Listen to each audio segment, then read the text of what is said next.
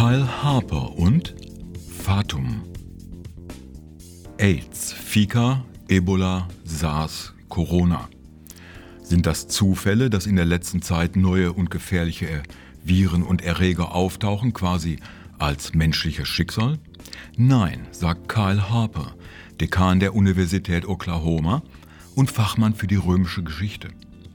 Der Untergang des mächtigen römischen Reiches war lange Zeit nicht erklärbar. Nun zeigen aktuelle Forschungen die tatsächlichen Gründe.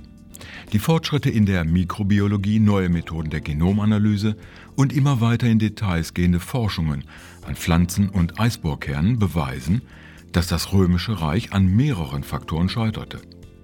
Es war die Kombination vieler Einflüsse, klimatische Veränderungen, jedoch genauso ökonomische und ökologische. Der Einfall der antoninischen und später der justizianischen Pest und die Klimaveränderung im Mittelmeerraum, all das war nicht nur naturgegeben, sondern die Menschen dieser Zeit hatten erheblichen Einfluss darauf, was damals geschah. Was jedoch an diesem Szenario erschreckt, sind die Parallelen zu unserer heutigen Zeit und die noch immer vorherrschende Meinung, die Menschheit hätte alles im Griff, man brauche nur die richtige Technologie und die Märkte würden alles schon regeln und gut machen. Auch dieser landläufigen Überzeugung setzt Harper eine detaillierte und beunruhigende Analyse der antiken Geschichte entgegen.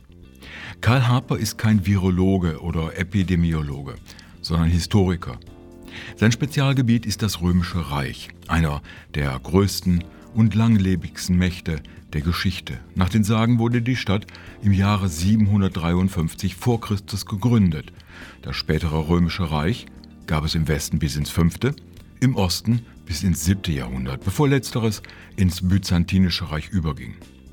Harpers Betrachtung beginnt 200 Jahre vor Christus bis zu seinem östlichen Ende um 700 nach Christus.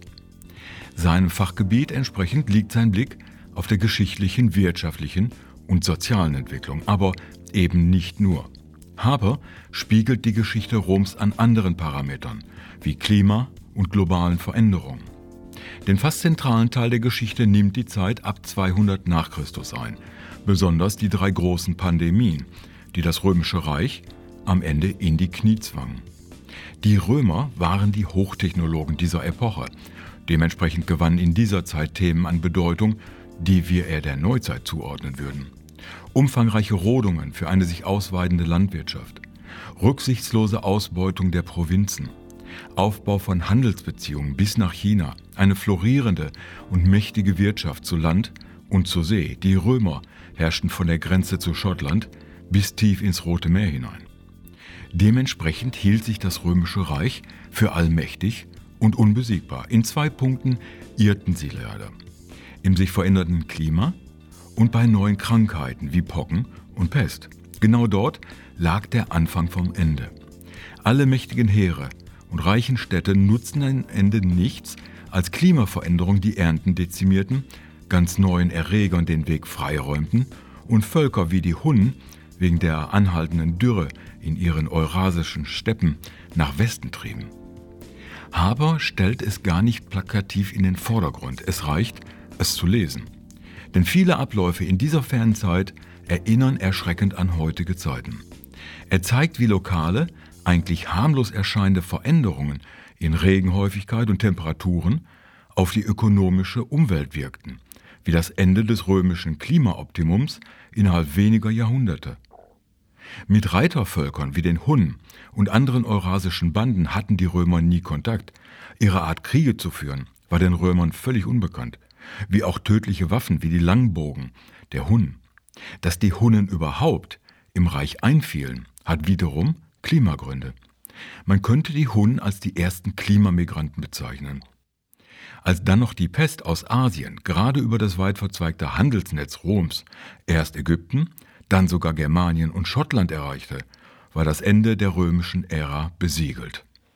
In seinem Epilog geht Harper gerade auf das Thema Infektionen noch einmal detaillierter ein. Die Menschen unterschätzen die Variabilität und die biologische Mächtigkeit der Mikroben und Viren drastisch, denn diese Welt wird zunehmend vom Menschen geprägt, aber von den unsichtbaren Feinden regiert.